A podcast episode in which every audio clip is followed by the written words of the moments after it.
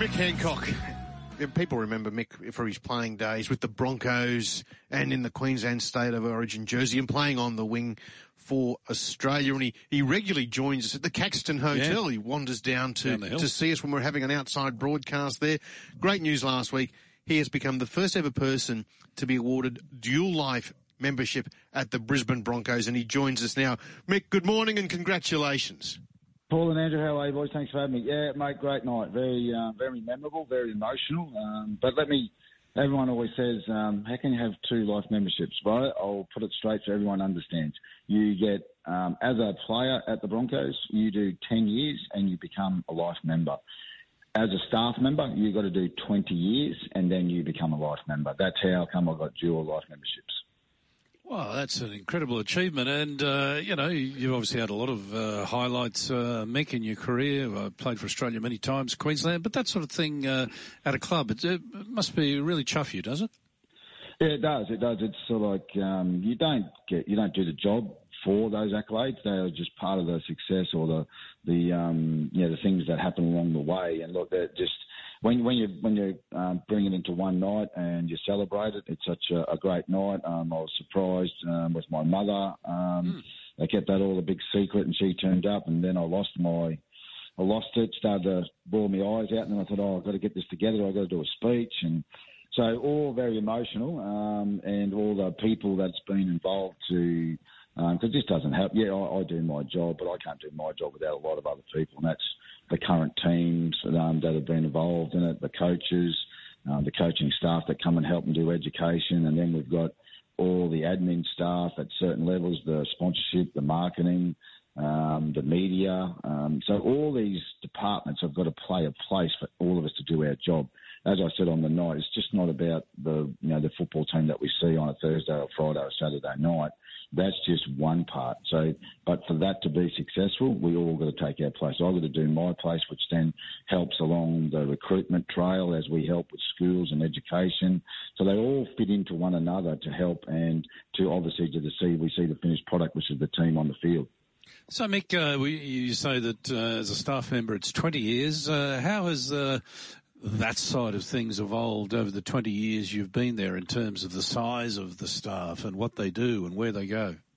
Yeah, well, I think when we first started as a team, it was uh, five, six staff. That's all up. That's including the coach, you know, the CEO. Um, and we had other guys that did part time, like you know Tony Spencer, who's been around the game for a long, long, long time. He was only part time because he was a plumber back in the day, owned his own business. And we had coppers that come in, Kenny Ra. They've been there for a long, long time. Now we're at 160 odd staff at the Broncos. So yeah, it's it, it certainly has evolved. I've seen um, every CEO come in and waved them out, and I've seen every coach come and every coach go. So yeah, seen a lot of changes, um, some for the better, some for the worst, as you would you would expect that, and we all make mistakes, um, but we've got to learn from that, and hopefully that doesn't happen again. But it will, it will. Um, you know, it's it's inevitable. I think there's only what the one team, I'm right, that hasn't won a wooden spoon, and that's Manly. So that's a fantastic feat in itself. Now I don't know whether that's true or not. I have to go to David Middleton, the the sports guy that knows everything, but that's what I've been told. So. So look, you know, it's a learning curve. Um, players, um, I was just talking to Clarkey when I was on hold about, you know, this year's probably been the most. Um, when I looked at the trials, I'm none the wiser about who's going to be good and who's going to be bad. I mean, so clubs are learning and evolving sports science is a big thing with the, with the games now, and how we've got to look after our players, whether they're young, whether they're aging. So all these things that we've got to that have come to the fore, and education and science, and all these things to try to make our players better. And then we look at our sponsorship and our marketing, all these different ideas that to try to boost um, numbers to our games, to boost members, to boost sponsorship opportunities. All these things have changed and evolved over a long period of time. And, you know, what is it, 35 years or 36 years this year? Um, and we're, we're relatively young and we're still learning as we go along. Mick, just looking at, at, at your age, you're 53, so born in 1969, so you're only a teenager when the Broncos came into the competition. Yep. You've spent 30 years there, well over half your life. It's been a, a tremendous achievement from a young lad from Stanthorpe to to have a career in rugby league.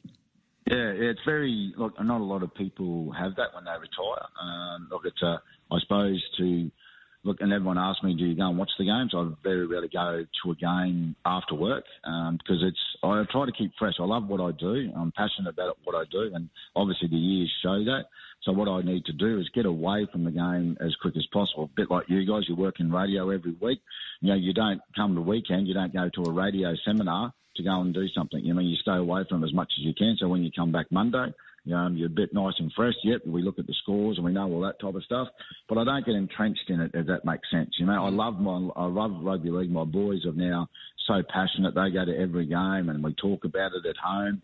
You know, I mean, I still watch it at home, but I don't really go to the, to the game unless I'm working uh, corporately or I've got a function on. I've got to host people. I'll do that. You know what I mean? So I try to distance a little bit from it to stay fresh with the game. You know what I mean? So um, especially when you've been doing it for so so long. But again, I'm still passionate, and I'm going out to a Loganlea High School today um, to do some education with some students. So we love what we do, and we travel the countryside. Look, I've been lucky enough to go to South Africa, um, New Zealand, Papua New Guinea, Norfolk Island, you know, um, Fiji. Been to every capital city in this country. Um, so yeah, I've had. I'm pretty blessed. I mean, I got that opportunity when I played but now I'm getting that opportunity as a as a as a staff member, um, as a coach, um, as a mentor with certain players and certain groups that we try to help and support. And our our goal is to see them one day play in the NRL. Now, whether that's a Broncos jersey, that would be fantastic, but our job is to go out there and lay a platform so every boy and girl has an opportunity to to realise a dream. And now, if that's to play in the NRLW or to play in the NRL, that's fantastic. And that's our reward to see them five, six years down the track. Mick, I want to thank you for the help that you gave me all those years ago. I'm now playing this, so I'm doing that. You know, and so that's our reward. Our reward is not the trophies. Our reward is each other because we love what we do. Um, we love each other. We're very passionate about what we do. We spend a lot of time with each other. And if we didn't, um, a lot of us wouldn't be in that game. You know, we now wish David Stagg all the best. He worked with us, and now he's over the Dolphins. And just because he's gone to the opposition doesn't mean that we've lost friendships. We're very passionate, and I've got to hit him up now because I want to go to the Dolphins' first ever game. So, surely you get a, a, media pass somewhere into. Oh yeah, no, not really. No, no, no. But um, I mean that's a special occasion. You know, it's not. I'm not going there because of you know I'm, I'm a I'm a fan of the game. You know what I mean? So mm. I'd like to be there to watch that game. So I think it's going to be pretty special because I knew how special it was for us when we played our first game. So I know how special it's going to be when the Dolphins play their first game come um, on the, um, I'm not sure what day they're playing, but they're playing the Roosters. So Sunday, yeah, yeah, Sunday, yeah. And right. Kristian Woolf's joining us after you, Mick. So we'll hit him up for tickets for you. Lovely bloke, Kristian, you mean? And um, you know, we look at how much success he had the other day um, with St Helens. You know what I mean? But uh, some people go, "Oh, what's he doing in the St Helens box?"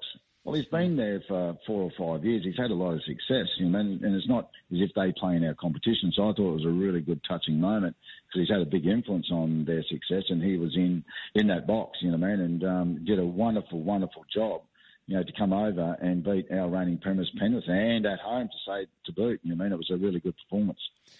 Tell you one thing, looking at the uh, the awards ceremony that night, the best thing you did was get rid of that beard.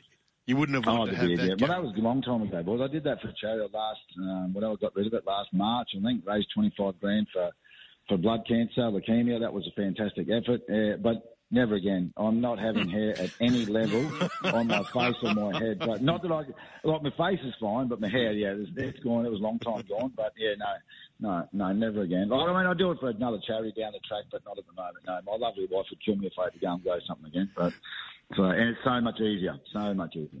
Mick, final question. Are the Broncos a top eight side this year in the NRL? Definitely, definitely. We've got to now be realistic. Um, a lot of our uh, Paddy Carrigan, Flegler, Payne Haas are around that 80 game mark now, so they're not young. Um, they're not inexperienced. Then we come down to the next level, Cobbo, Ezra Mam, Reece Walsh. They're in that 30, 40 game realm. So there's very few guys now that don't know what's expected of them what a, a good performance takes, um, and as a group, um, what their effort, um, their attitude has all got to be about. So there is no excuses anymore why we can't have success. I think we've got the talent, um, we've got the roster. Um, they're young, they're experienced, they're enthusiastic, and I think this year I've seen a little bit difference of they really, really want it. You know what I mean? So they've taken, say for instance, they all whinge about whether Kevy's a good coach or bad coach I think they've taken that away from their thought process and say, hey, this is us. We've got to do this as a group. If not, you know, we'll never be in this same situation again. Herbie going, Flegler going. So this team that's assembled right here, right now, will never be together again.